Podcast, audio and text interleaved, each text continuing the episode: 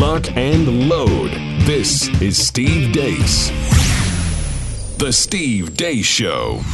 And greetings. Happy Friday. Thanks for tuning in here today, live and on demand on Blaze TV radio and podcast. Steve Deace here alongside Todders and Aaron McIntyre and all of you at 888-900-3393. Again, that's 888-900-3393. Steve at stevedeace.com is how you can email the program. That's D-E-A-C-E. Like us on Facebook. Follow us on Twitter at Steve Deace Show over on Parler at Steve Deace. And then you can also uh, let us know what you think about what we think on our new YouTube channel, youtube.com slash Steve Deace as well. And again, the last name is D E A C E. Don't forget my new book, the novella sequel to A Nefarious Plot, drops on December the 15th. A Nefarious Carol pre sales available as we speak right now over at Amazon.com. Thanks to all of you that have gotten yours in. My kids, thank you as well. You're doing your part to make sure that really they get a Christmas at all, frankly. So that's how desperate I am at this point. So, a, a, Nefarious Carol, the sequel to a Nefarious Plot, coming your way on December the 15th. You know, it's becoming increasingly important to make sure that independent voices are heard these days. This year, it's more crucial than ever. That's why we're excited to announce that we here at Blaze TV, we are partnering with Pluto TV to find new ways to make sure that conservative voices uh, are breaking through. So go tell your friends, relatives, or anyone who needs to hear some sanity every now and then in an increasingly insane world to watch Blaze TV, our ad supported 24 7 limited live stream on Pluto TV. That's channel 250. Uh, that's channel 250 on Pluto TV. You can drop in 250 plus channels of free TV, plus thousands of on demand movies and series absolutely free over on Pluto TV. It's free to drop in. Go to plutotv.com. Again, Pluto, just like, well, is it a planet? Do you know? Did they? Because it's gone back and forth over the last 20 years. Is it currently a planet? Uh, uh, with the experts, of course, in science. You're not allowed to assume it's gender. Uh, thank you. Okay, that's that's always the answer. Thank you. Yes. All right. So I'm not sure. Pluto may or may not be. It's the transgendered uh, uh, heavenly mass. We're not sure if it is a planet or not. It's transitioning, okay? Uh, but you can go to Pluto, just like the transitioning mass sounds and is spelled, plutotv.com, or you can download the Pluto TV app as well. Of course, today is a Friday, so you know the drill. Next hour, Feedback Friday. We will look at some of the things that you have said to us and respond accordingly next hour. But we begin with the day script.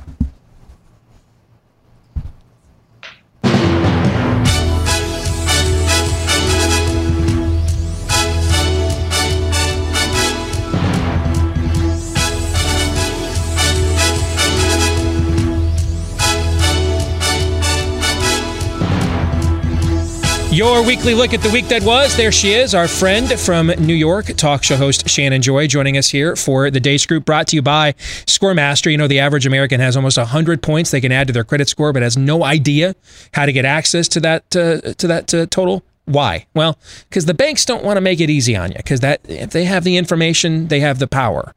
And what Scoremaster does, it's it's the new super duper credit uh, science that helps you to super boost your credit score. What do I mean by super boost? Not just a few points. The average Scoremaster user can raise their credit score about 60 points in just about three weeks. So that can make a huge difference, not just in whether you get approved for that business loan, the home loan, the mortgage that you want, but the kind of rate that you can get, the kind of terms that you can get on that loan. All right. So, in a lot of a lot of uh, you know uh, employers are doing credit checks nowadays as part of their backgrounds for hiring as well. So, if you want that information given to you where it belongs, you can specifically learn why you have the score you have, and then be be specifically shown where to get to the score you want. All right. Go to scoremaster.com/steve. That's scoremaster.com slash Steve. Let us begin with issue one Bleep, Democrats say.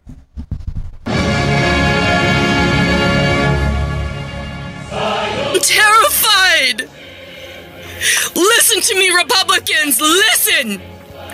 You are the people in history they warned us about! Come on. As a woman, uh, do you support the confirmation of Amy Coney Barrett? Absolutely not. What do you think is the most dangerous thing about her?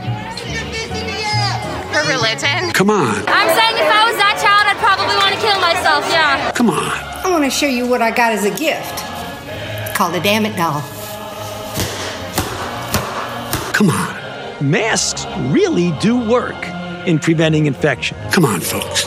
A lot of people talk about not wasting a crisis. We shouldn't. Come on. The expectation is we'll have another 200,000 Americans dead be time between now and the end of the year.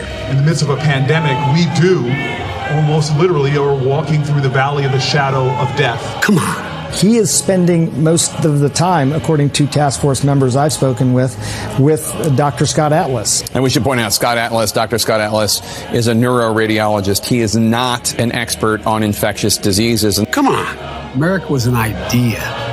An idea. We hold these truths to be self evident. We've never lived up to it, but we've never walked away from it before. It's a lot of jet fuel just to do a little flyover. That's your hard earned money and your tax dollars at work. That stuff ain't happening with Kamala Biden ticket. I'll tell you that right now. Come on. There's allegations of corruption involving Joe Biden have been raised in recent days. Um, have the, have I'm sorry, I'm not answering your questions, okay? We're talking about the coronavirus. Come on. There is absolutely zero, none, zero evidence that Black Lives Matter has ever pushed for anything violent, pushed for anything violent to happen to police. Come on.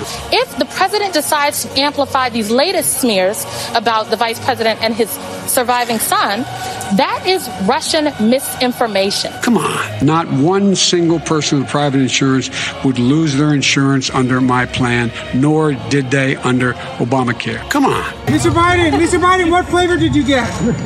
We got one vanilla, one chocolate. Come on. They warned us about people like you! Pay attention! Come on, folks. So, what was your favorite crazy horse on the carousel and cavalcade of whimsy this week? Shannon, as our guest, good to see you again. You get to go first. Go ahead.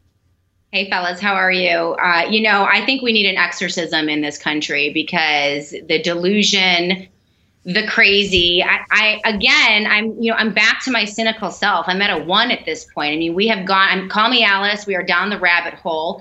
Uh, nothing makes any sense. Everyone is freaking crazy. And we've decided to go this way. I mean, the, the most amazing part of all of this is the Republicans continue to play in their sandbox, right? And accept the narrative about COVID 19, accept the idea that there's some lurking deadly pandemic that's going to kill everyone. I mean, all of it, we're embracing the lie as conservatives and Republicans, at least from, you know, the upper echelons of the party. And so that's the, that's the most uh, amazing thing to me. But you know, I'm at a one. I, we're crazy. We've decided to do this. I don't even know what's going to happen. Aliens could land tomorrow, and I wouldn't be surprised. I mean, that's where I'm at at this point. Actually, Shannon, I, I hate to tell you this, but according to the Department of Defense, mm-hmm. the aliens have already landed, Shannon. Yeah. They, they are now confirming I, that UFOs exist and are real. And no one really yeah. seems to care about that right now, which is very intriguing to me. So yes, uh, they've they've they've already landed. And if you listen to Joe Biden last night, he wants eleven oh. more of them to land. Yeah. But I'm being bada boom. Oh, sorry. We want this. Yeah. We're lapping it up. We're like, give me more. Like it's just we like. This is gonna. This will play out somehow. I don't know how this. I'm just. I'm white knuckled like all of you on the roller coaster and just waiting to see what's going to come around. Because there, there's no way to predict anything at this point. I don't even know. I love this. What are we even doing here? It's been a while since we've talked to you, Shannon. I just want to say for the record, Broken Shannon is my favorite Shannon. Last time we talked to Shannon, she was dug in. And hey, I've bought into this narrative as well on that about this the this is a reality show and the script is playing itself out. And now she's like, uh, the Screen Actors Guild are on strike. I don't know what's going on here. this is just like random acting and emoting. It's all being ad libbed. This is not a scripted show. I don't know what to do. Indeed, Todd. Mine is uh, Jake Tapper. I, I hate that guy. He because he's really the the screaming woman is ultimately legitimized by people like him and fraudulent posing like he just did there. Well, you know, Scott Atlas is not an expert in infectious disease. He's just a radiologist.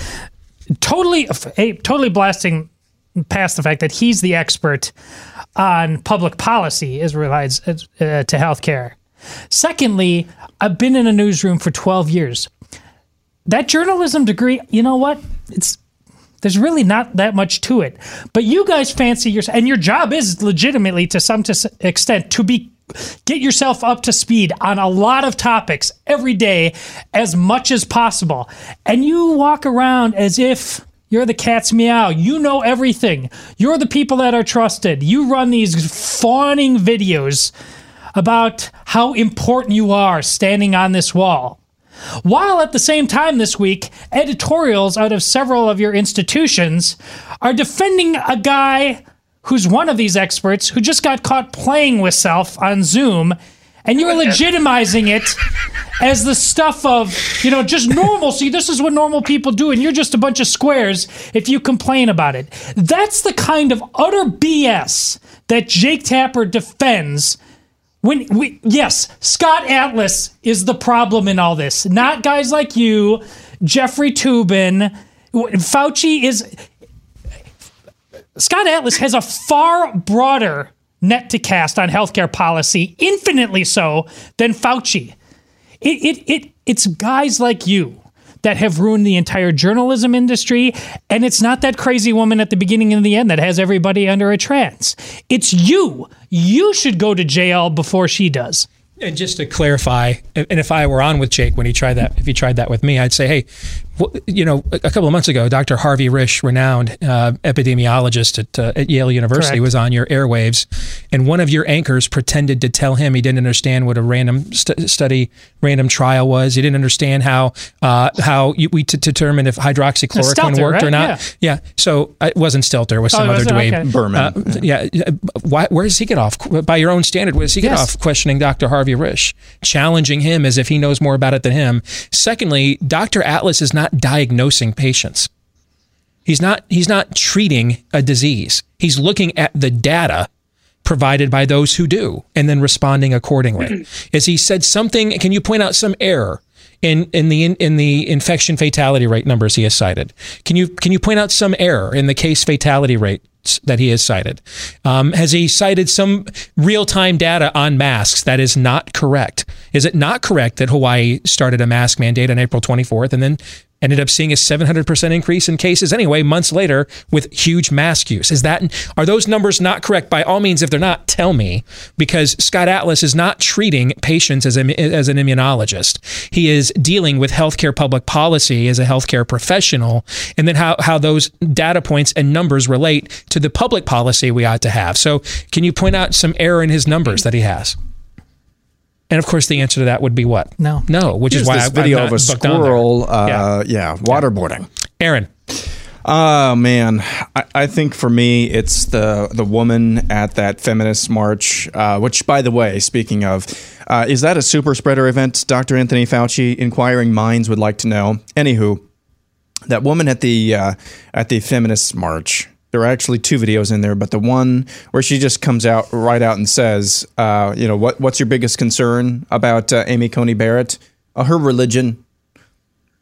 That's All right then. Thank Okay. you. Yeah. um, I, I appreciate the Yeah, honesty, the you. lack of of uh, pretense there, and um, you know, commenso festival. I'm glad we know where each other. Civil War it is then. Yes, At least we know. exactly. Yeah. Yep. Appreciate the th- thank you for the confirmation.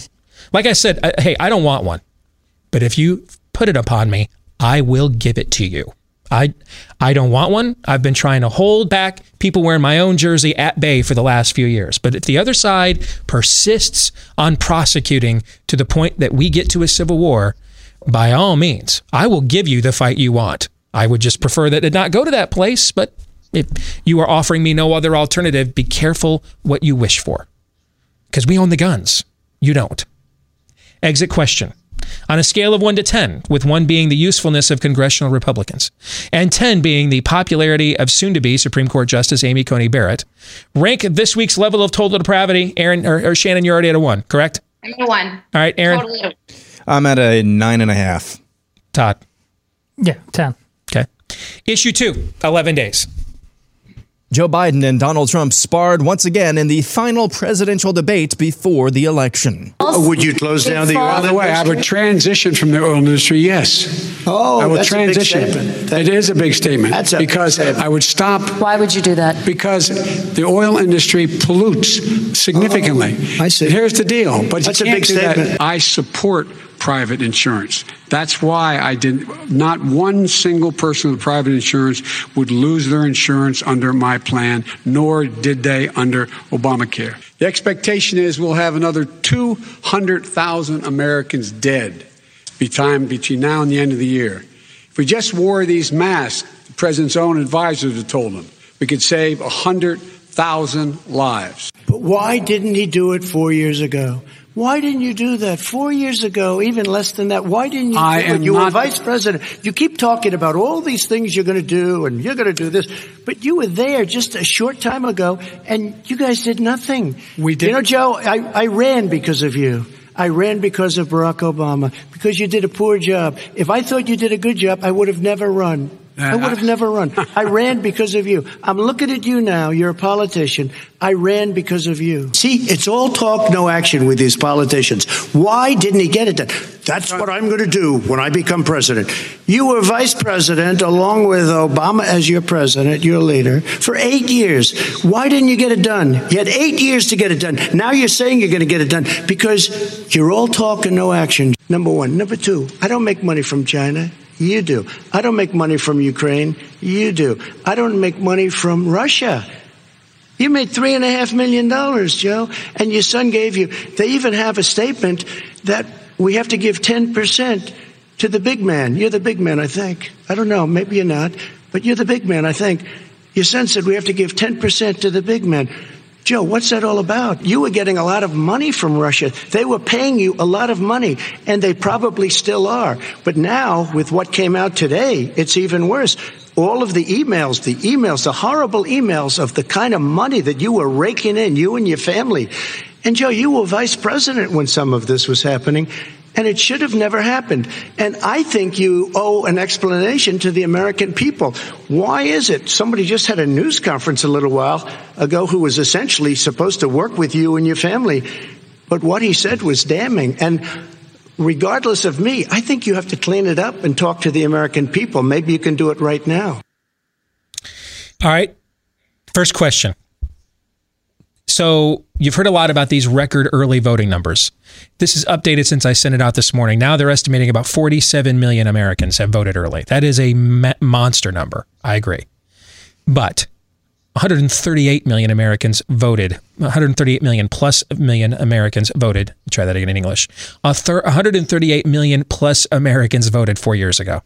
So even if we don't gain any voter turnout at all from 2016, roughly somewhere below 35% of the 2016 electorate has already voted, which means two thirds of it has not. So, with that in mind, how much do you think last night's debate impacted the race? Aaron, I'll start with you this time. Go ahead.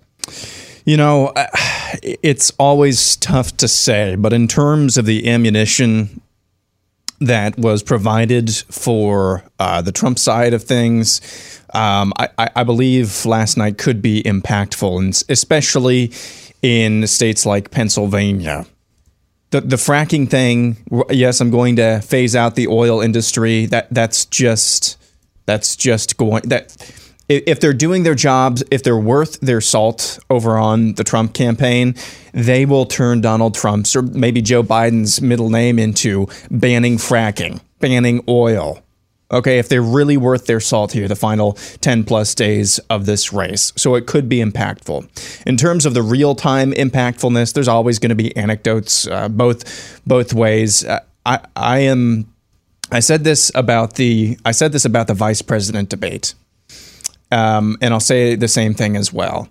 I agree with pr- approximately mm, yeah less than ten percent of the premises of the questions yesterday and yesterday evening. A- a- agreed with the premises on, on a very scant minority and they were never challenged. They were never questioned. However, if you're not going to question them and not going to challenge them, I thought Trump did about as well as you could. And that's, again, that's with a handicap right there. You're not going to challenge the premise of these questions, then you're already kind of digging yourself a hole. But I thought he did about as best as he possibly could have. And just not being insufferable on both sides. That was a huge plus. So I don't think either candidate really dug themselves at real time into a huge hole, but I, I do tend to agree that that, that last uh, part of the debate about banning oil, um, that, that could be a huge uh oh. Shannon, you go next.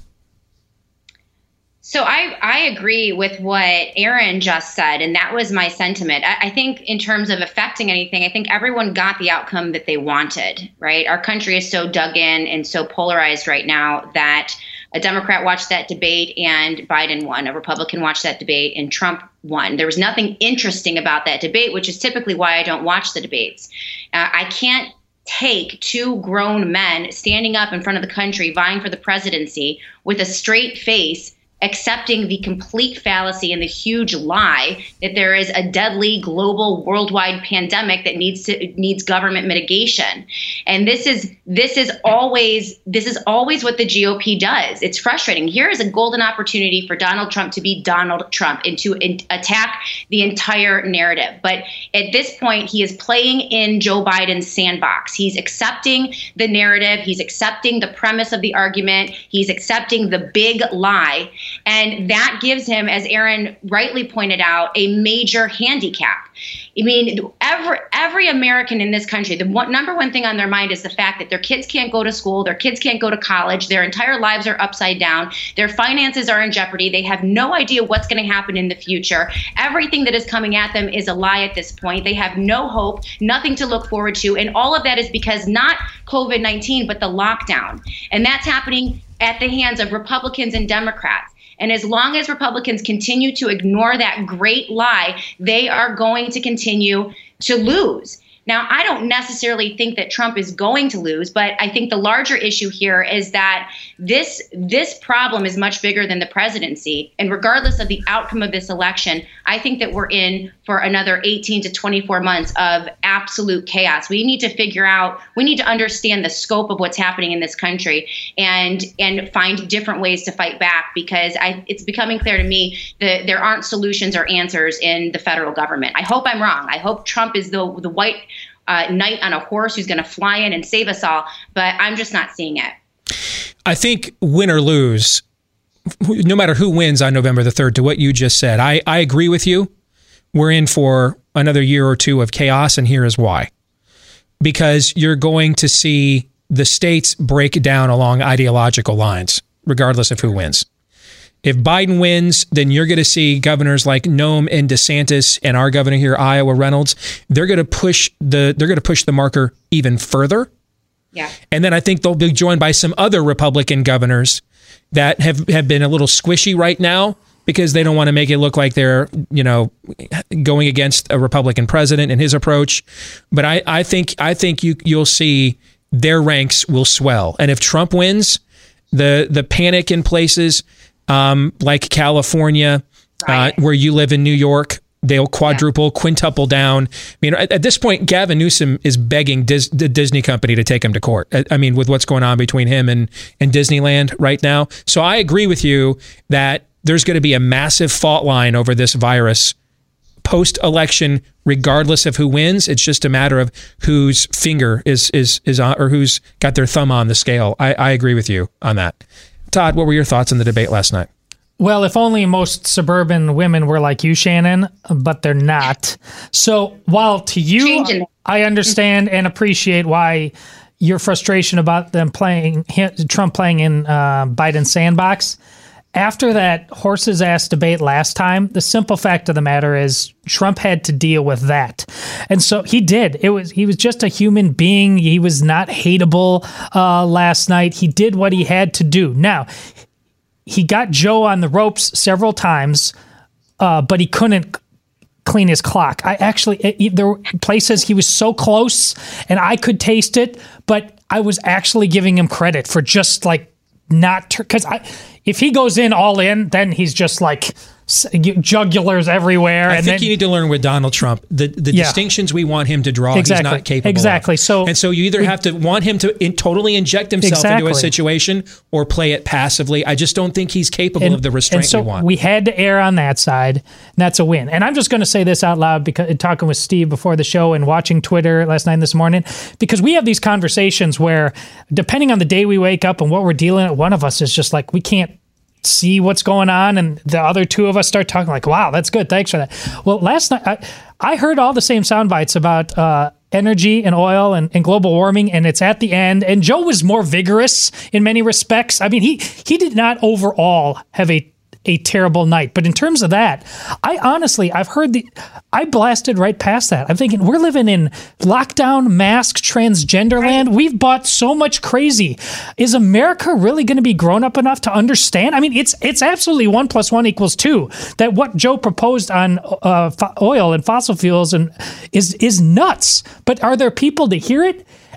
and it's it's still carrying weight. Yeah. And I'm I'm I'm encouraged. All I'm saying is I, I couldn't hear it because I'm just so used to the lies that people keep following. We really not only is Trump going to win, but this country has a better shot than I thought if people can carry out this messaging for the next two weeks. because what you the is, the issues you mentioned that it get drowned out are all moral in, are all moral in nature.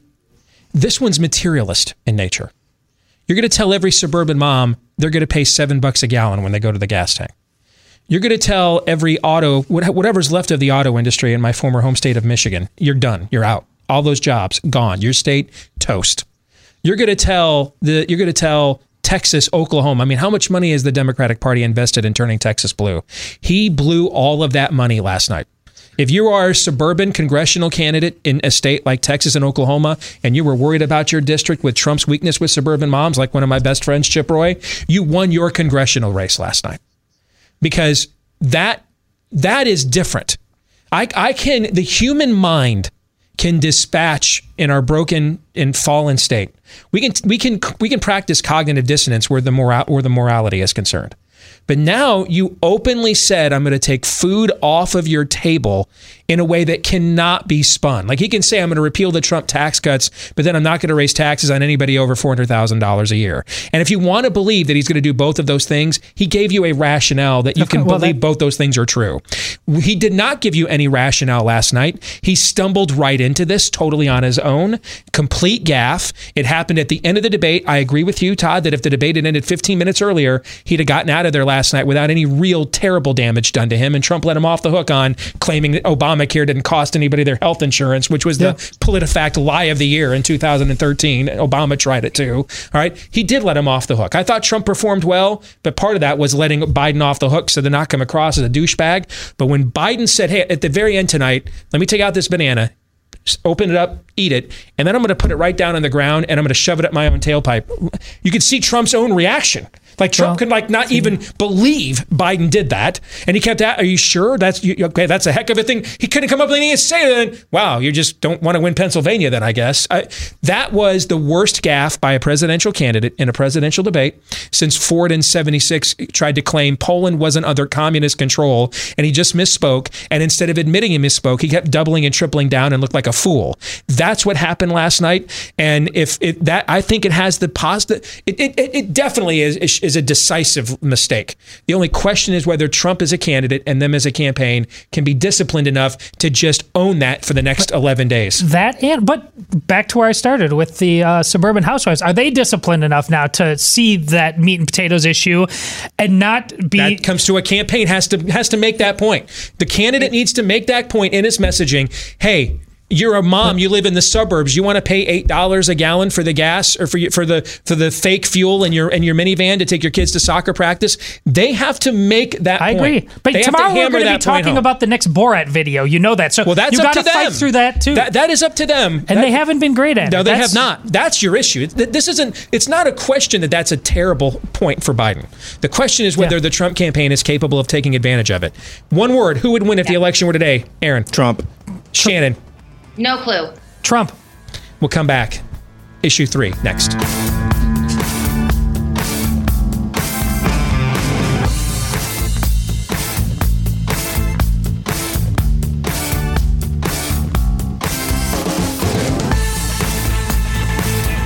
You know, we do so many cool things for our pets. Take them on walks, runs. We take them to groomers. We take them for drives and rides.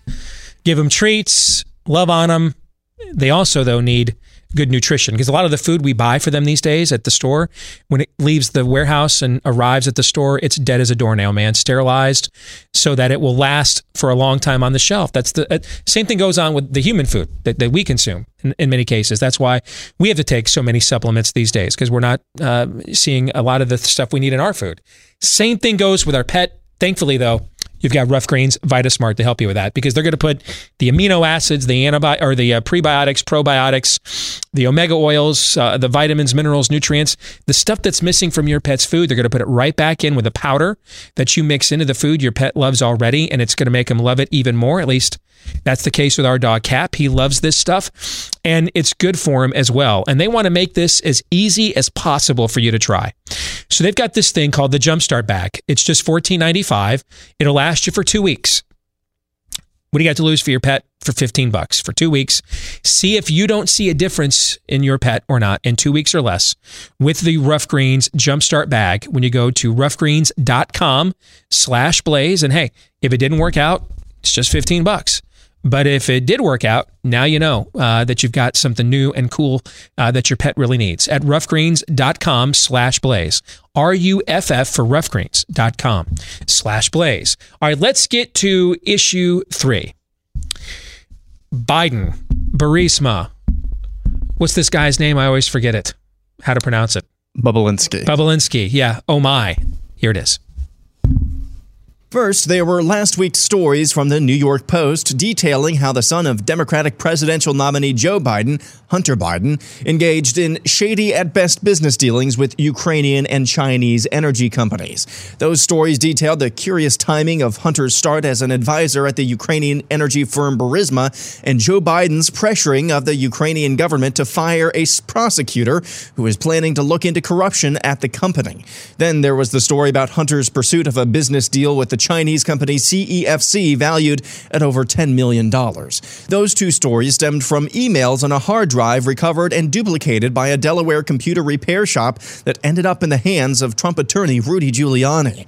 After a weekend of Democrat deflections that the hard drive and emails are the result of a Russian disinformation campaign, Director of National Intelligence John Ratcliffe said this week there's no information saying that's the case. Let me be clear the intelligence community doesn't believe that uh, because there's no intelligence that supports that. And we have shared no intelligence with Chairman Schiff or any other member of Congress that Hunter Biden's laptop is part of some Russian disinformation campaign. Then this week, another bombshell dropped. Former Navy Lieutenant and Biden business partner Tony Bobulinski came forward with evidence not only corroborating the email's authenticity, but adding his own personal testimony. Bobulinski was President Trump's special guest at last night's debate and held a press conference prior to the event. I've heard Joe Biden say that he's never discussed business with Hunter.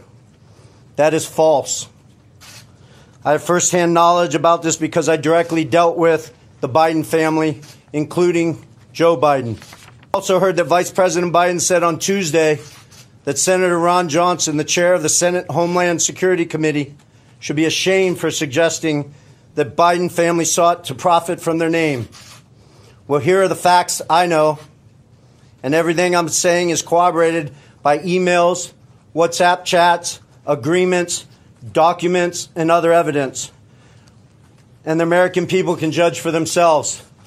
I brought, I guess, for record, three phones that spanned the years 2015 through 2018. These phones have never been held by anybody else besides myself. I've never been political. The few contributions I have made have been to Democrats. But what I am is a patriot and a veteran.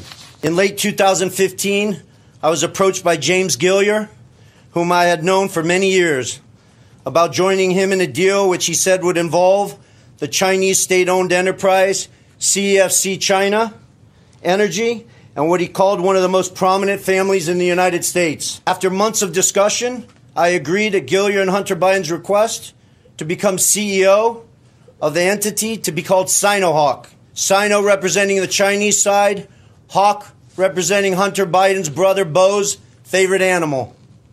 And between February and May 2017, we exchanged numerous emails, documents, and WhatsApp messages concerning Sinohawk and its potential business. On May 2nd, 2017, the night before Joe Biden was to appear at the Milken Conference, I was introduced to Joe Biden by Jim Biden and Hunter Biden. At my approximately hour long meeting with Joe that night, we discussed the Biden's history, the Biden's family business plans with the Chinese, with which he was plainly familiar, at least at a high level. After that meeting, I had numerous communications with Hunter, Walker, Gilliar, and Jim Biden regarding the allocation of the equity ownership of Sinohawk. On May 13, 2017, I received an email concerning allocation of equity, which says 10% held by H for the big guy. In that email, there's no question that H stands for Hunter, big guy for his father, and Jim for Jim Biden. In fact, Hunter often referred to his father as the big guy or my chairman. On numerous occasions, it was made clear to me that Joe Biden's involvement was not to be mentioned in writing, but only face to face. In fact, I was advised by Gilliar and Walker that Hunter and Jim Biden were paranoid about keeping Joe Biden's involvement secret. I also had a disagreement with Hunter about the funds CFC was contributing to Sinohawk. Hunter wanted 5 million of those funds to go to himself and his family. So he wanted the funds wired directly to an entity affiliated with him. I objected because that was contrary to our written agreements concerning Sinohawk. He said, referring to the chairman, his father, that CFC was really investing in the Biden family, that he held the Trump card, and that he was the one putting his family legacy on the line. He also said to me on May 17th, 2017, that CFC wanted to be my partner, to be partner with the Bidens. During these negotiations, I repeated to Hunter and others that Sinohawk could not be Hunter's personal piggy bank. And I demanded that proper corporate governance procedures be implemented for capital distributions. Hunter became very upset with me. CFC through, two, through July 2017 was assuring me the funds would be transferred to Sinohawk, but they were never sent to our company. Instead, I found out from Senator Johnson's September report that the $5 million was sent in August 2017 to entities affiliated with Hunter. Tomorrow, I will be meeting with the Senate committee members concerning this matter, and I will be providing to the FBI the devices which contain the evidence corroborating what I have said. Update on this, by the way, the FBI has requested not just um, the materials that uh, that he is turning over, but uh, now uh, they want to have a sit down interview with him as well. I mean, I, to me, this guy's either the 21st century deep throat or um, a complete fraud, crackpot, uh, has a Gary Hart level of a lack of self awareness. Um, yeah, follow me around. I'm not. I don't have a mistress, and then we catch him with his mistress. I, I don't see any in between. I mean, what he's offering up, and you heard there was a pretty vehement dem- denial from Joe Biden yesterday. So he's not offering in between. I mean, Joe Biden's not offering you some innocent explanation for all of this. So either, and again, how how's the last name pronounced, Aaron? I always forget. Um, Bubelinsky. Bubelinsky. Either Mr. Bubelinsky is a fraud or he's a whistleblower. There is no in between here. So, how much does all of this matter? And what do you think about it matters the most? Todd, I'll start with you. Well, as I I just got done talking about what should matter. Um, this should be the end of uh, Biden's candidacy, and Trump should win by a landslide uh, because of this. You you cannot have years worth of uh, Russian collusion, uh, election interference on behalf of Hillary and uh, uh, Obama, I- impeachment over Ukraine, and ultimately, people should be looking at this as you know, th- if there's one guy that needs to get impeached, it's it's it's Joe Biden, and he and and the cravenness of using your own drug addicted son as the mule to make this all happen while wrapping you know, family. It's the same. I, I love my sons. I, I'm a loyal Catholic. All of those kind of lies. Uh, man, this this guy should disgust. Uh, Joe Biden should disgust most Americans. What fascinates me about it is this was all going on allegedly while he's gearing up for a presidential run. Yeah. Right. It's- It's one thing if this is stuff that he got into 10, 15, 20 years ago, like a whitewater, and it gets brought up now, years later, now that you're in power, right? Uh, Okay. But I mean, he was doing this. This was going on just in the last couple of years while he's gearing up to run for the for the presidency. And guilty of the we talk about this all the time he's guilty of the very things the left has accusing trump has people have been say- accusing trump of using the whole Right. world and the presidency Right. to make money Right. Because he already had billions of dollars, so yes, needed a few exactly. billion more. Right. The difference here is is at the very least, Hunter Biden on his own was trying to profit off of being Joe Biden's son. On either that either to me, that is the that's the floor of what happened here. Is that Hunter Biden is just a troubled man with a drug addiction and vices that spilled over into his private life, and uh, and and was just off on his own tangent using. And by the way, the Rob Walker he talks about, he's been a close associate with Jill Biden, Joe's wife, for many many years. So w- the best case scenario here is that Hunter Biden was just off on his own doing this with everybody in the Biden family other than Joe and Jill Biden themselves and profiting off of his proximity to his former vice presidential dad. That to me is the best case scenario.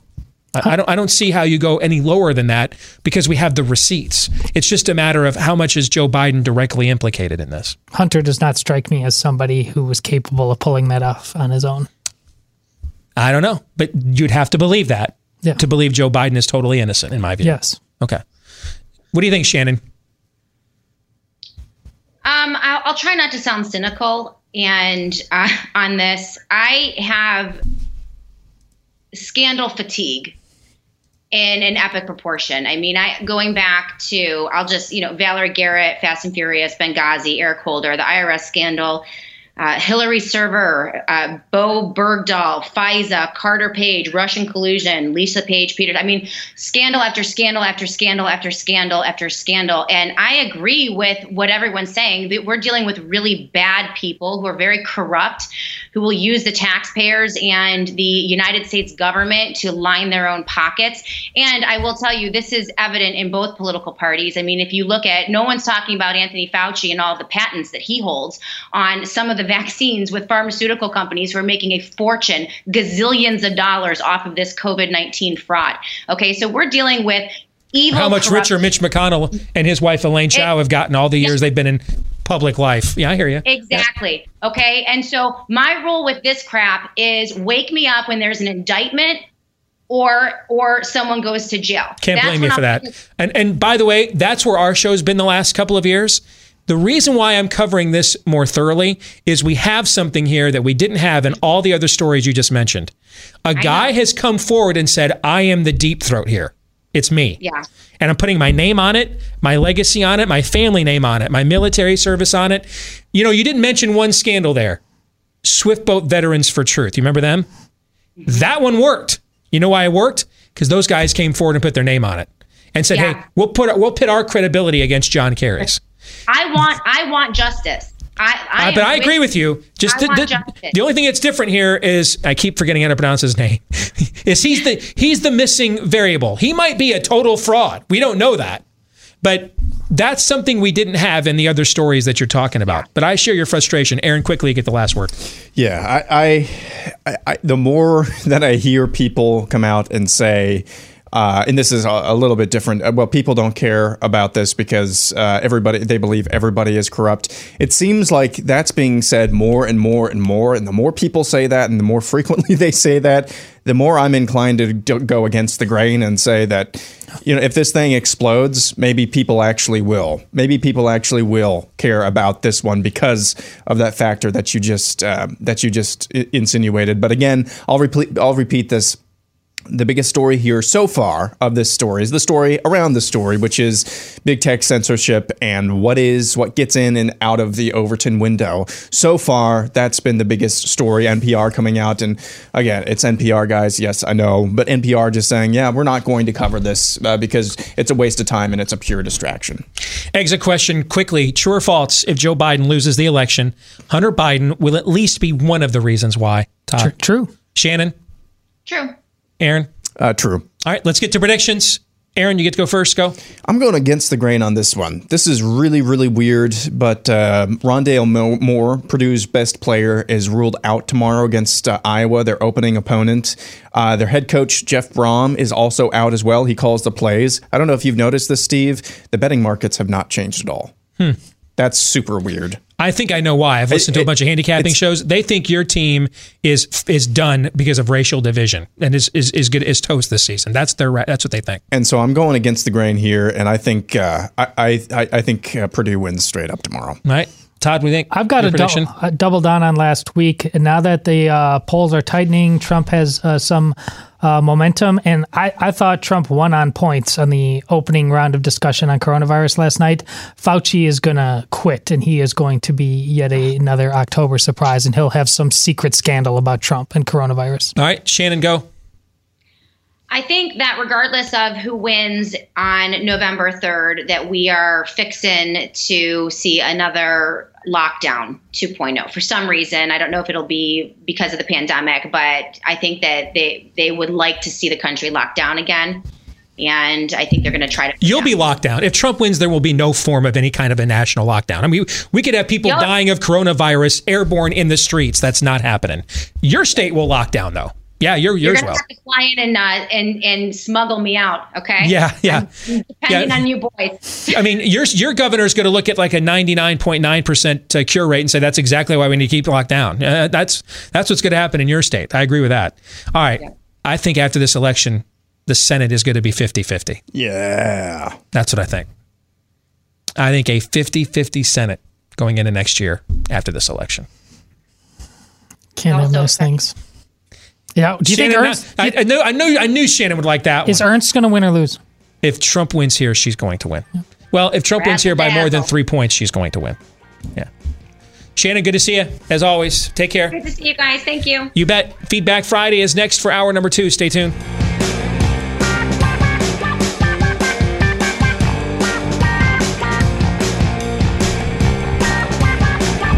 Back with hour two, live and on demand here on Blaze TV, radio, and podcast.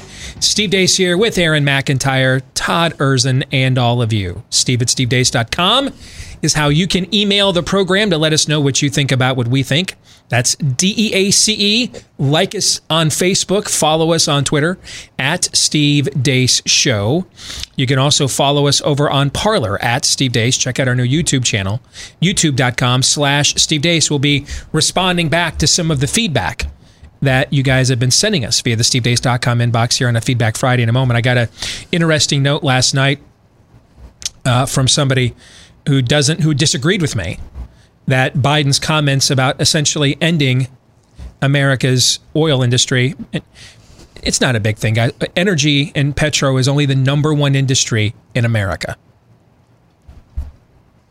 The number one industry in America. More wars in this world are fought over oil than religion at this point. But you're right. Ain't no thing what Joe Biden said last night. And one of the rationales that he gave me was, well, you know, in five or 10 years, hybrids will be the dominant vehicle that everybody drives. Now, first of all, I don't believe that. I've been told that people act like electric cars and stuff are new. We were talking about this stuff when we were kids. And the same people claiming that hybrids and everything are going to replace fossil fuel vehicles are the same people that have been telling you since 1977 that soccer is the fastest growing sport in America. It's been the fastest growing sport in America my entire life. All right? Just have to drag soccer into this. It's the same people. Is it not the same people? Okay. Dude, you tell me, is No, it not mostly it the same people? It's Am I more likely to see a Prius I just- at one of your soccer games or at Camp just- Randall for a college? last- I- actually, I'm your just a school's little hurt. The last time we talked you know about soccer, you made some headway, and Okay. it's clearly all for naught now. Has it not been true that all of our lives it's been the fastest growing sport in America, all of our lives? Gotcha. But even if that is true this time, this time let's say that hybrids do take over in five or 10 years. Why is that relevant in 2020? Is this the 2030 election? It is not. Is it the 2028 election? It is not. What, what year is it? 20. So are most people driving hybrids right now? No. No. So why is that even a relevant point?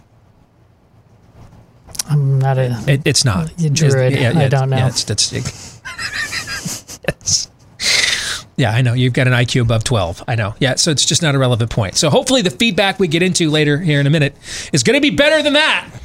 All right? Or this is going to be a real short trip. Uh, top of the hour breaks, you know what that means? Had my lunchtime built bar. I'm hearing from a ton of you now that are taking me up on this. I'm telling you, you will not regret it. It is the best protein bar you've ever had. 18 different flavors, all of them covered in chocolate, real chocolate, by the way. All right. And uh, three net carbs on average per bar, uh, three grams or less of sugar on average per bar, uh, up to 20 grams of protein on average per bar, and some phenomenal flavors. You, you just, I've never had one that's bad. They're all really good. And here's the other thing, too they're easy on the tummy. That's a big thing. Can you get both of them? Because I can find other really good tasting protein bars that are not easy on the tummy, or they're easy on the tummy because they taste like crap. This is the best of both worlds. That's why you want to use the promo code. Is it DEACE now? Is it DEACE the It promo be, code? Okay. yeah. All right. The promo code is DEACE, I guess. so if that doesn't work, try Steve.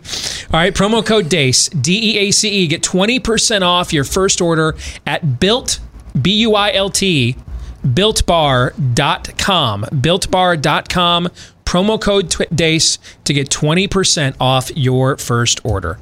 All right, let's get to some feedback Friday. And I actually want to begin with a couple of notes that I have gotten just uh, recently. Um, Kelly points out that Jake Tapper was in the clip you guys played during the show. Jake Tapper was criticizing Dr. Scott Atlas, a neuroradiologist, while he sits and takes comments from Dr. Sanjay Gupta, who himself is not an immunologist, but a neurosurgeon and not an infectious disease doctor. Is that a is that a problem, guys? Do you think, or is that something that just doesn't need to be mentioned? Do you think, are we racist for mentioning it? It's unfalsifiability fallacy when you need it. Appeal to authority until it blows up in your face, and then we cut to a nice little kicker with some cute animals when uh, when we can't distract you with fallacies. I'm going to leave your name out of this email, brother, because I think it's for your own good. And once I read it, I think all the men here on our set are going to agree with me. All right. I'm married to a caring woman who does not like my facts don't care about your feelings approach to politics.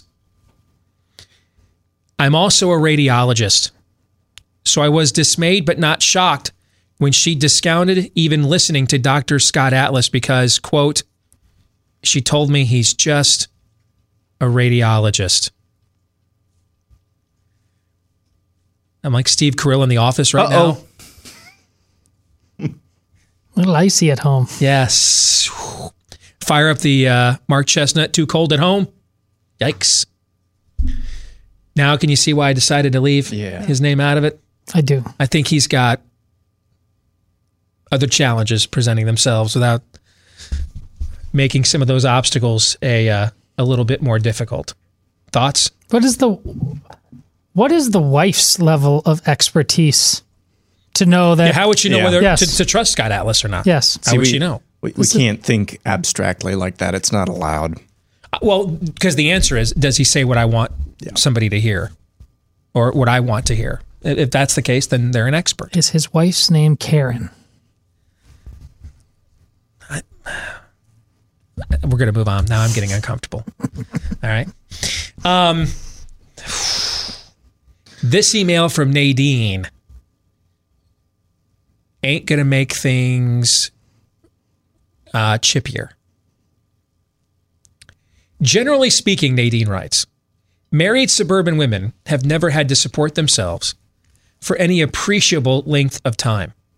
Many married suburban women do not realize or appreciate that they have the luxury of going through life knowing that they are with someone who can mostly pay for everything, make the difficult decisions, bear the consequences thereof, carry at least part of the load at home, and come up with a solution of a problem that arises. They live sheltered lives and have a safety net in the form of a man.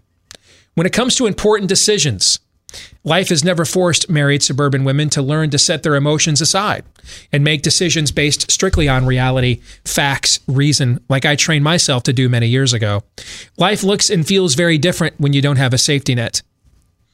Far too often, married suburban women downplay their husband's contributions to the marriage, overvalue their own contribution to the marriage, and take for granted just how difficult it is to earn a sizable income, let alone while debt and the needs of others hang over your head, and make a correct decision between two tough choices. To be brutally honest, if a woman stops doing her duties at home, life as the family knows it becomes miserable. But if the man stops doing his, his duties, life as the family knows it ceases altogether. Many married suburban women give only lip service to this salient fact. Many married suburban women therefore have a false sense of security when it comes to the future and virtually no appreciation for just how much is at stake and how much quickly their lifestyle could disappear be it from divorce, job loss, or fundamental changes in the country. They know these things happen to people, but they are convinced it won't ever happen to them. Essentially, when it comes to income, responsibility, and decision making, many married suburban women have the luxury of living like a 17 year old, so we shouldn't be surprised when they vote like one. Based on personality, some factor that has no significance in the grand scheme of things, or not vote at all because they don't like their choices. I like Nadine. That is from Nadine. Yeah. I am not endorsing this message. I'm simply sharing it. And you may do with it I'll endorse as it. you please. And she's she's absolutely onto something. She's very much. Uh, this is a cousin of uh, the the people who were most passionate of advocating for a lockdown professionally. Were the ones who really had were not going to get laid off, mm-hmm. the least likely to because be, they could work from home yeah. and things of that nature. Yeah. Right? Well, as a father of four daughters, like a guy's working, if you're if you're a warehouse worker making 15, 18, 20 dollars an hour, you're making a good living. Yeah. But those weren't the people demanding, "Hey, keep hey, we're right. a non-essential business here." Exactly. Yeah, yeah. But as a father of four daughters, yeah, got pretty good girls. But there's a, the, one of the common dad things that is said when they need to be brought back is uh, stop being a drama queen. Like no, you that's passion, belief, guts, all that good stuff. But the minute that level of passion is out of proportion to the issue at hand, we're we're just dealing with you know, really bad dinner theater. It's just drama, and it's this is a, I think what Nadine is speaking to. You have a lot of uh, women who, quite simply, their entire lives is some some version of drama queen. Why does it keep going? Why does it only get worse? As she said, there's just never any consequences. So, in my neighborhood, now I've lived in the same suburb for 14 years. I'm married to a suburban woman it's funny when we have our conversations, she always takes the guy side and I always take the the women's side because we both think our genders uh, get way too much benefit of the doubt. so um, she doesn't, Amy doesn't give a lot of quarter. She would sound a lot like a Nadine, okay, uh, in, in terms of her view of this. But in my neighborhood, so we're going to Disney next month, and that's going to be a lot of walking. And even though I'm a workout guy, walking on that pavement is nothing like running on a treadmill or an elliptical. It's just totally different wear and tear on your body, you know. So for the last several months now, to get ready for that trip and five to ten miles a day of walking on that Disney World asphalt, I've been trying to do like really long walks outside once a week just to get my body used to it, you know. So I've, I've actually seen a lot more of my neighborhood uh, in the last few months than I have in, in the whole time I've been living there. And one of the nicer homes in my neighborhood, a new couple has moved in there, and they're a younger couple, and they have adorable little girls. And they're always out playing. The little girls are. They're absolutely adorable. And the mom is a stay at home mom, you know? And um, I see the dad when, when I'm out walking, he goes to work, comes home, and if, if the weather's nice, he's always out doing yard work or something in the garage after working all day, right? Kind of what Nadine's talking about. This, I mean, they look when you're walking around a neighborhood. I mean, they it, it they look like the quintessential American traditional values family. Okay, so my last time going around the neighborhood on my walk, in their yard, I see a sign. And the sign says, In this home, we believe in science, love is love. And I mean, like, blah, blah, blah. Like every left wing cliche whose goal is to deconstruct and end their way of life. You know, the nuclear family, married, you know, at home with kids. Um, and and the disconnect between what they put the sign they put in their yard and then the way that they live their lives is a massive disconnect massive massive and i'm not talking about we all have vices. We all have we've talked about this on our show many times. We all have red light districts in our lives and our minds. I do you do we all do. We're all human okay? We all have vices. We all have aspects about our thought lives and things of that nature that we would prefer other people not know about. That's not what i'm talking about. I'm talking like about a a, a cranial split. Like it would be like if you came to my house and out in the front yard was like an altar to sacrifice animals to to Dormammu. I mean, adorable family, adorable little girls, quintessential, you know, two you know uh, two parent married home, and the mom's home all day, and the dad goes to work. And but yet in this yard is a sign that proclaims a value system that is anathema to every way they actually live their lives. It- if they didn't make and they live in a nicer home than I'm living in in that neighborhood, okay? If they didn't make that kind of money, would they be afforded that level of cognitive dissonance? If dad made 9 bucks an hour instead, and they were renting a duplex downtown. See where I'm going with this? I do. And mom had to work part time with little girls, put them in a daycare, and then you know go work you know the the Well, checkout counter at, at the at the Aldi's down this the is street. getting to the heart of something Todd repeated Yep. over and would, over would last that year. would this would that sign be in their yard? It still might be, but the odds of it would be a lot lower because they frankly don't have the discretionary income to even be entertained, probably by politics at all. I would imagine, let alone something that stupid. I, well, I want to see what because I was going to chime in and say what I think Aaron is about to say and re-rack what I said. Well, I, I think it was earlier this year, but I know for sure last year, an often repeated phrase is that something has to happen. Something has to happen to this country to shake people up and get their attention. Um, but that's very difficult to happen because of our large S. That's very difficult because of our large S and the amount of just, just money and really uh, just compared to the rest of the world and compared to human his- uh, human history, palatial living that we are able to afford, even even if our even at, at our lowest standards of living, getting people's attention and really making people think through honestly first things is very difficult to do because we have the luxury of what you just described many of us Mhm. still do and so we don't have we're not forced to think through things and be honest with ourselves so i think that's kind of the gist of what We're what absolutely, and it's easy uh, easier for a camel to get through an eye of a needle than a rich man to get into heaven. Along those lines, Yeah. we are more educated and more wealthy society, pound for pound, per capita, than at any time in human history. We have no And excuses. yet we believe And yet- several things that are just Yeah. fundamentally Yes. not true.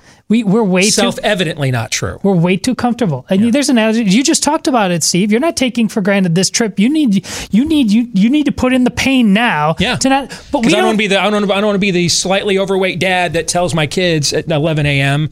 No, we got to take a break because daddy's That's feet are killing think. him. Participation ribbons, all that crap. We, we we're, we are uh, so soft right now, and if you're that soft in mind, body, and soul, you get what you just talked out in that family, and you get what Nadine is talking about. Cy writes, I feel like if we can discredit Dr. Scott Atlas advising on COVID uh, because he's a neuroradiologist, then why can't we discredit Bill Nye for advising on Yes. climate change as a mechanical engineer? Yes. Look at in the cult around that guy. Cult is a good word. Yeah. Yeah. All of this is a cult. Yeah. I, in the words of Captain America, we, we, we can do this all day.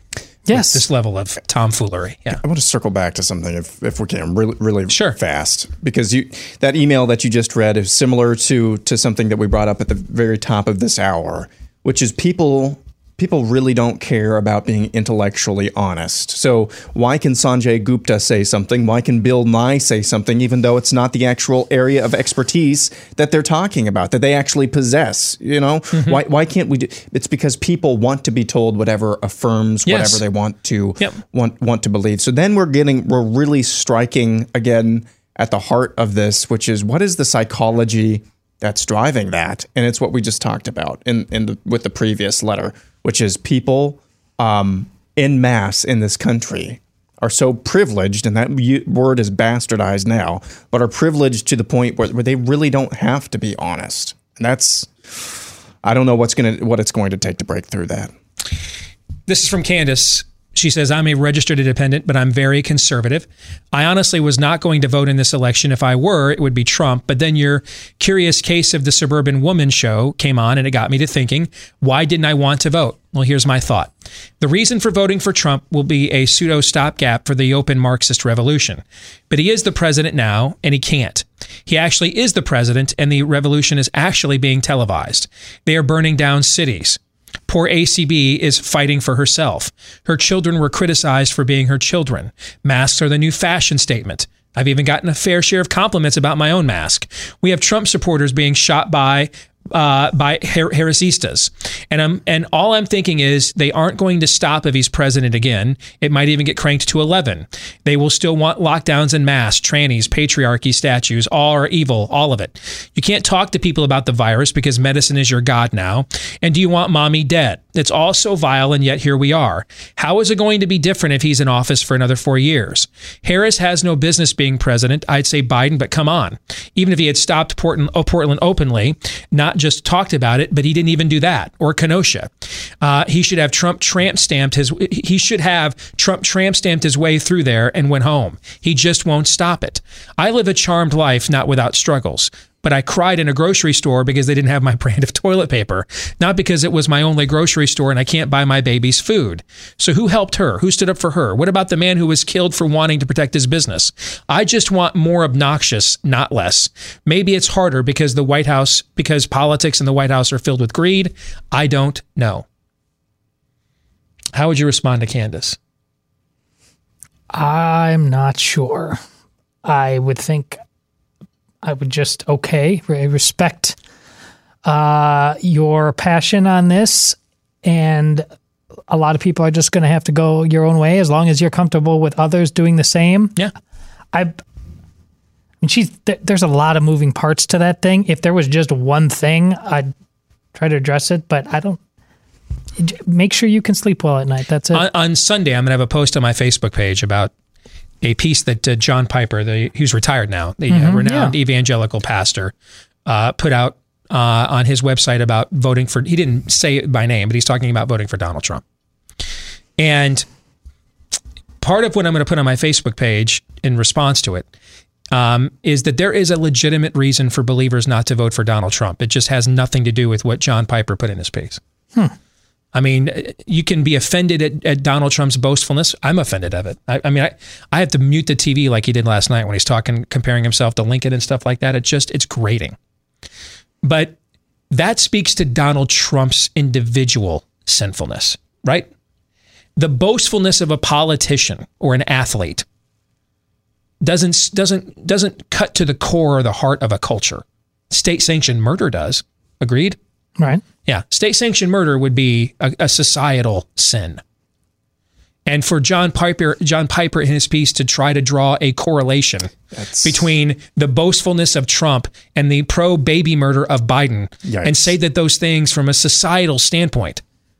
Again, he's he's we're not talking about whether do do do do false boasters that are unrepentant go to hell? Yeah. Do murderers who are unrepentant go to hell? Yeah. Yeah. That's a separate question from voting for a political candidate. See what I'm saying? Yes. That's a separate question. And the idea that from a societal standpoint, they're on some kind of, he drew some kind of moral equivalency.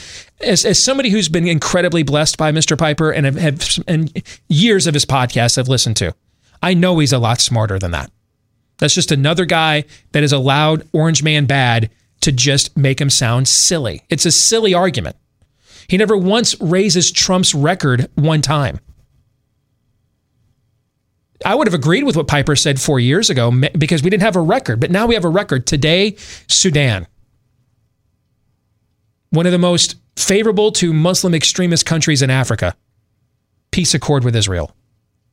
Does that matter at least a little bit? It does. Does see, you can get to the conclusion that Trump's accomplishments do not outweigh his character concerns. I'm okay with that. But you cannot address his character concerns minus his accomplishments either, because that's part of the character of Donald Trump, because he was elected to do the job of president. Everyone you would elect has character issues, every single one. John McCain was an adulterer and a slanderer. Did, did, did John Piper feel compelled to write a piece for desiringgod.com about the, the problems of voting for John McCain? I don't recall that. Do you? I would guess that according to John Piper, Mitt Romney agrees with a theology that he would consider heterodoxical. Did John Piper make a point of writing about that? By the way, the guy's a serial liar. Romney lies about everything. Did John Piper decide that he really needed to address the character of the evangelical movement for voting for Mitt Romney? I don't recall that. So what's so unique about Donald Trump's sins that it does bring that? I, I get that four years ago, but now he's been president. He has a record. So it's not about did you elect the most sinless person? It's about is that person's character flaws, weaknesses, does it get in the way of the job you hired them to do? If I hire someone who's a liar and a thief, I don't want. And should I be surprised when the till of the cash register I put them in charge of is emptier than No. it should be? No. But if that person is a smoker or a drinker, um, or um, uh, uh, uh, he's, he has too many speeding tickets, does that necessarily tell me he'll be bad running the checkout lane at my at my oil change uh, place? No. No. It's about whether your character flaws get in the way of the job you're doing or not. And when you don't have a record for Donald Trump, it could get it, it. I thought it absolutely got in the way. Well, now we have a record, so we have to. We've got to reconcile those things. And Piper never does that. Now, what Candace is doing is a version of what I do think is the case for us to not vote for Trump. And that is if you look at his record and it's just not good enough. Well, that I'm not going to argue with you. You know why? My name's not Donald Trump. My argument, my job's not to convince you that Trump's record is good enough. Whose job do you think it is to convince her to do that? Donald Trump. Donald Trump's. And I know several people who just don't think his record is good enough to justify voting for him because of his character concerns. I won't argue with any of them. Because at least they're looking at it in a way that I think is intellectually sound and defensible, even if they come to a different conclusion. I don't agree with infant baptism, but I've studied the arguments for for it. I know why people do believe it. I think there's some valid reasons why that tradition began. I don't agree with it, but I'm not like, you know, I, I respect why you have that opinion. I can see why you would.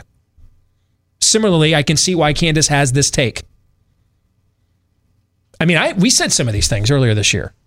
You can't make the argument, hey, if you vote for Joe, we're going to have riots when the riots are going on right now, right? Didn't I say that? Mm-hmm. Send the damn Marines in right now. Send them in.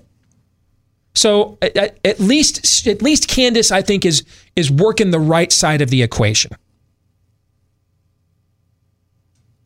Because you do have to consider his record. But if you're going around and assessing the moral calculus of voting for Donald Trump, and you don't actually consider the fact the guy held the job for four years, what did he do with it? You're not actually doing the calculus. You have a predetermined outcome that you want to justify, and you're going with it. And you're not any different than, than the people that are Orange Man Bad or Cheeto Jesus Saves. You're the same. You started with a predetermined answer and got to the answer that you were always going to determine. What Candace articulates here is she's struggling with through this because she would like the math in her own mind to be different, but it's not. And so she's not sure what to do. That indicates your conscience is actually at work, right? Yeah. That it's that it's that it's trying to navigate a murky process. But if you do what John Piper did, I'm just going to write a piece and never actually consider that Donald Trump might be the reason that might be, or at least one of the reasons, that John Piper still gets to write silly stuff like this for desiringgod.com. Because if the other people had won, he'd probably be hauled into a court for 35 of his sermons by now. At, at, at what point does the guy's record matter? If you want to, I think it matters from the very beginning now that he has one. Now, if you want to argue with me, the record's not good enough. Okay, that I did, it's his job to defend his record, not mine. And that's what Candace is doing. So, Candace, congratulations. This week, at least, I think you're smarter than John Piper. You guys have any thoughts? That's a pretty good week. yeah, it is. Um, I, as Todd was saying before, can you sleep at night with the ramifications of whatever decision that you make? Were you checking your motivations for making that decision all the way around? Uh, in, in, proportion to whatever that decision is, whether it's voting or or any other uh, in decision in your life like that. Leave room for conscience. Um, Candace was her name that that uh, emailed. Yes. Yep. Sounds like she's doing that because she's just looking. She's just doing the math in her head something I did appreciate, other than kind of the boneheaded logic of of John Piper, is that he he made it pretty clear in that piece that there's a lot of room for for grace. Um, now, m- making the argument or uh, phony baloney argument that he did make, it, it was still still mind boggling that he would make that, but he actually did leave room open for grace, as if uh, you're not violating, uh, uh you're not being sinful for voting a certain way all too often people who write the same things in the middle of that uh, of that blog post that Piper did. Uh, they usually don't contain any grace whatsoever. You're a terrible person for doing the opposite of what I'm doing this time around. So, your conscience, can you sleep at night? And do you have a lot of grace in your heart for people who go a different direction? That's what I would say. Well said. We'll come back with more Feedback Friday here in a moment on Blaze TV, radio, and podcast. Stay tuned.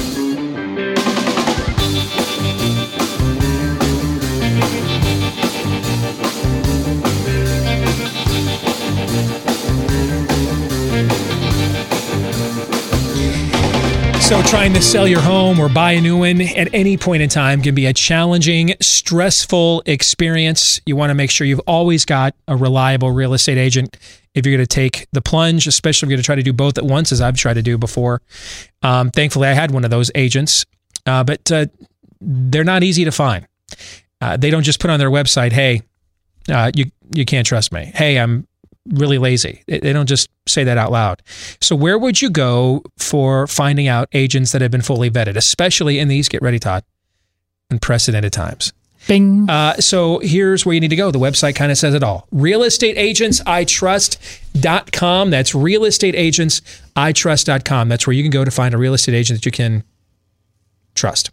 Now, how do you know you can trust them? Because their track record has been fully vetted uh, for proven success. Otherwise, they wouldn't be listed on this referral website.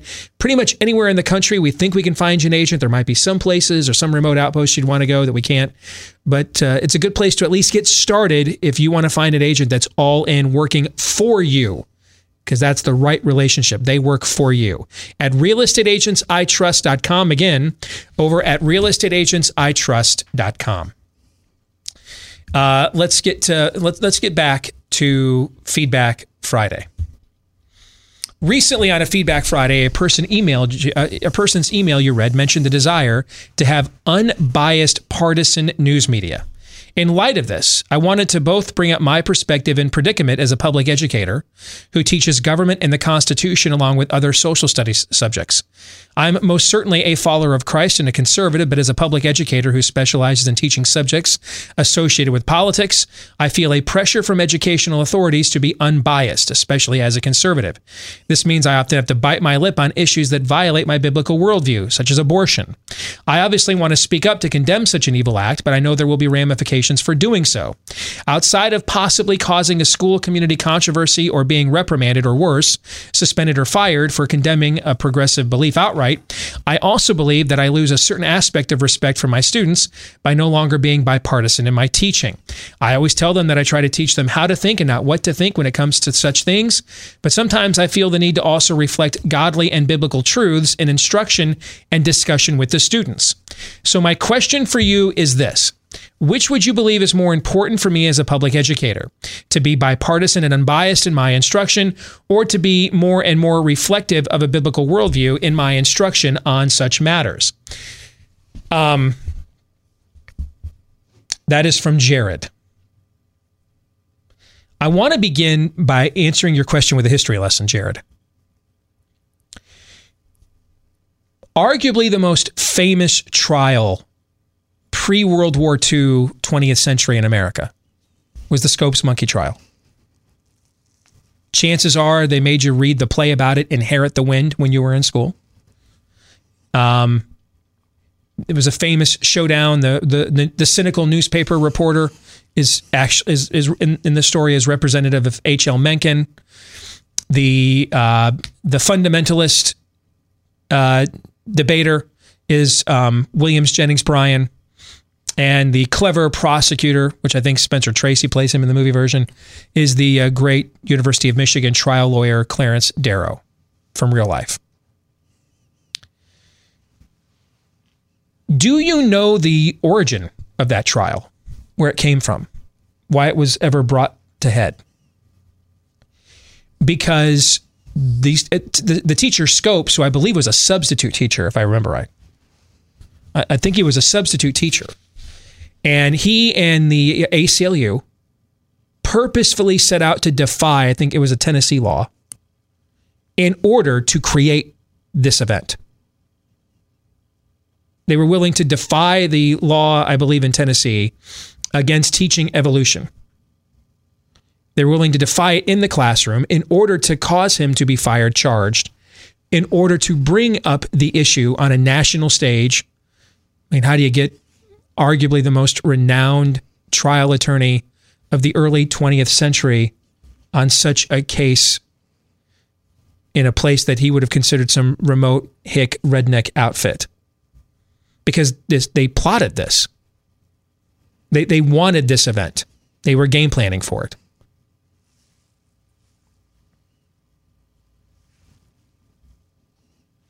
Where are the people on our side that do this?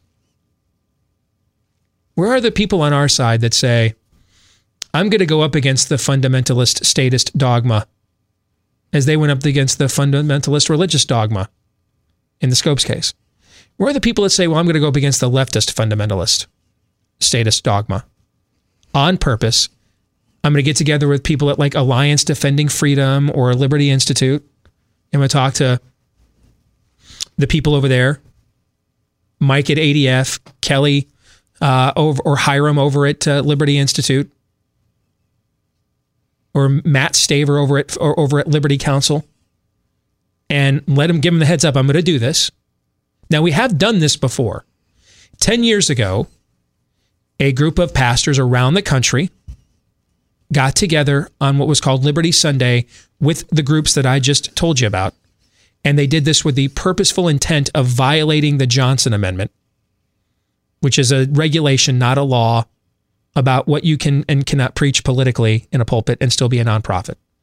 They openly defied the Johnson Amendment recorded their sermons, and then sent them into the Obama administration, daring them to come after them because they wanted to be taken to court because they thought it was pretty likely they were going to win and, and and and force the Johnson Amendment to the trash heap. Guess how many of them the Obama administration took to court? None. The Obama administration took none of them to court because they were also afraid they would lose. So we have done things like this in the past. That was also 10 years ago, though. So who's the who's the Christian scopes for this era who says, "Yeah, I don't really want to t- teach your junk science, so I've got ADF lined up to defend me. I'm going in. Bring it on."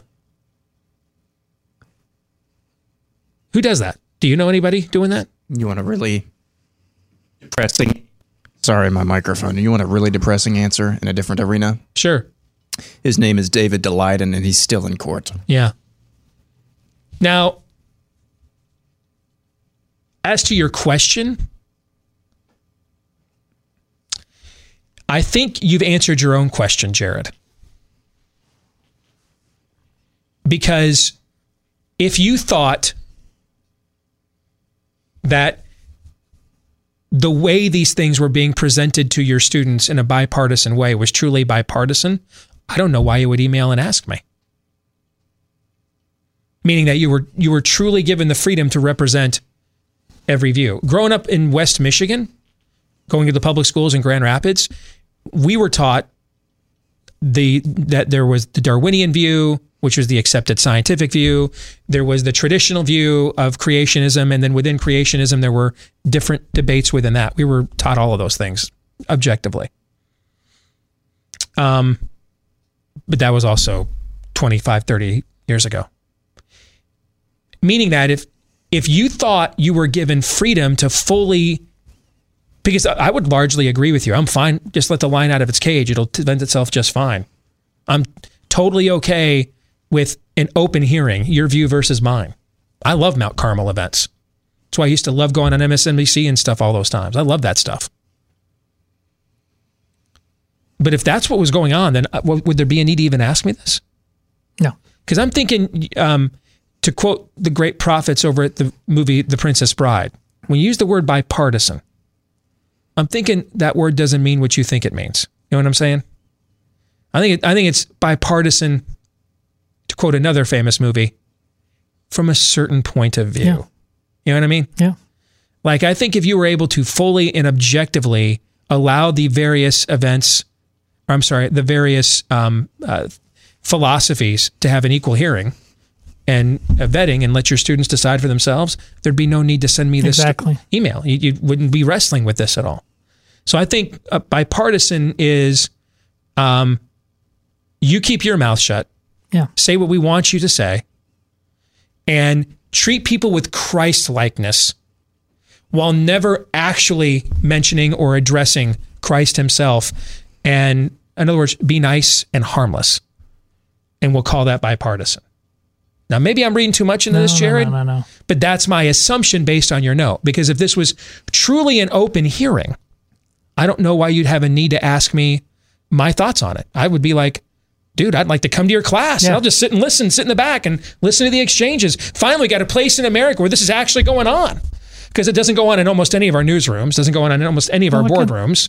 So I'm thinking that's not what's happening because you felt the need to ask me if this was what my thoughts on it were. Yeah, I mean we're we're so far beyond this question. I mean, look, NPR just said we're not covering this because uh, four legs uh, good, uh, two legs bad. Um, You look- mean the the Biden corruption yeah, story? uh, Jeffrey Toobin is being excused by the media. The media for a while now has been setting the tone. We're, our job isn't to cover both sides because one side is just dumb.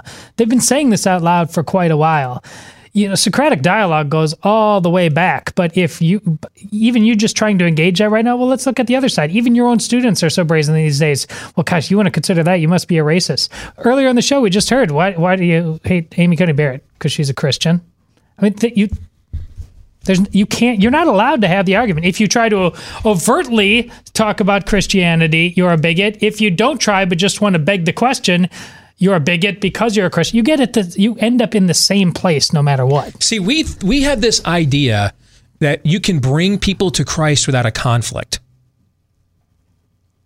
Christ came to us through conflict. You know, that's my favorite line from the movie Luther. I've told you. Did you not think there Yes, be a cost? the idea that there's a that there's a there's a way to do this that doesn't cause hostility. They murdered little boys. The world murdered little boys trying to take Christ out as an infant.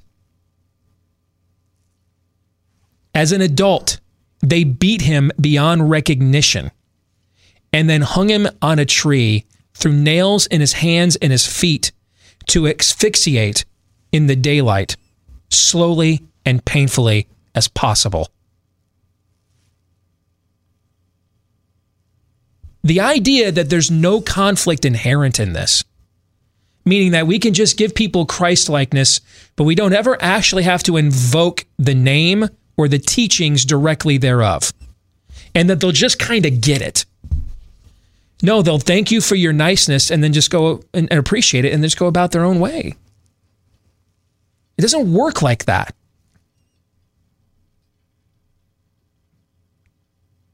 I mean, I don't know about everybody else who's ever become a Christian. You don't feel any conflict? I felt quite a bit of conflict about letting go of my life. I feel quite a bit of conflict about it right now, and I've been at it for 17 years. I still have parts of my life I don't want to let go of. What's the name Israel mean? One who wrestles with God. What is wrestling? What does that mean? They hand holding? Footprints in the sand, like that meme or that poem or calendar when we were kids. Remember that? Is that what it means? No, it's Jacob wrestling the angel. Yes. Like a confrontation. Whose control, whose will will have its way?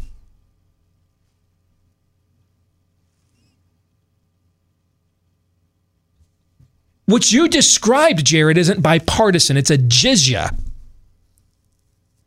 Except you've got a better deal than the Christians in Cappadocia were offered by the pagans. Instead of them saying, you pay us, they're paying you. They'll pay you to keep your silence.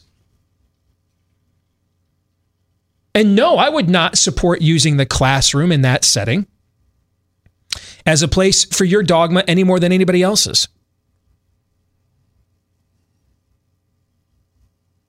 But if you were truly able and willing to have a free flowing exchange of ideas, I don't think it would be necessary to send me that email. Your email would have read, Hey, let me tell you about how you guys are always dogging the government schools. Let me tell you what we got going on in my district, what we permitted. We're just having this stuff right out in the open. The Christian kids and the atheist kids just have debates and then they go to recess or lunch or whatever grade you're teaching and move on. Don't you think that's the note I'd be given? Sure. Would I be given a note of, you know, I'm wondering if, you know, I'm biting my upper lip. I'm, you know, I'm white knuckling this. I'm struggling with it. I don't know. Like when I got off the air all those times on MSNBC, did I ever come to you and say, boy, you know, I'm really struggling about whether I had a chance No. to say what I wanted to say? No. No, no. Because if they gave me the platform, guess what I was going to do? Say what I wanted to say. don't give me the platform if you don't want to hear it. And if you don't like what I said, it's your fault for giving it to me. I mean, but the idea that we're going to find ways to do this without any conflict.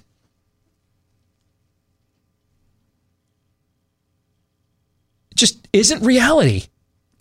It's never been the real- reality. What, what, why do we have martyrs? They, they just stepped on rakes? Yeah, but it was figuratively, not literally. They stepped on rakes, and their names were Caligula, Nero, Saladin. Should I continue? Those were their names. Turk, Ottoman. Those were their names. That's what they called. That's what they called the rakes back then. Tribal chieftain, King blank, Mary Queen of Scots. That's what they were called. How did this happen?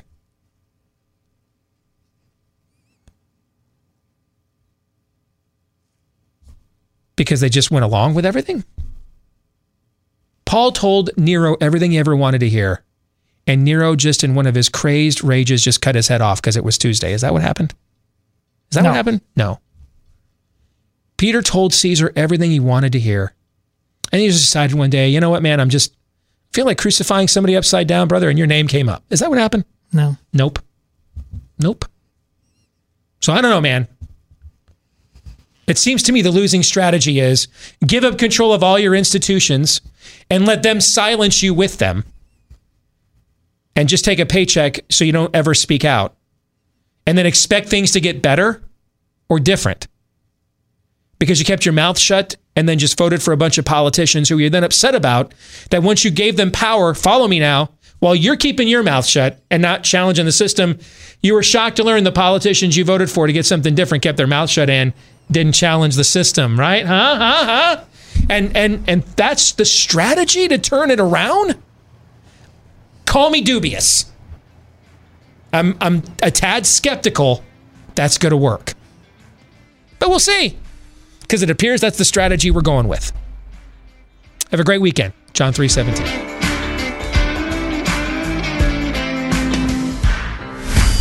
This is Steve Deace on the Blaze Radio Network.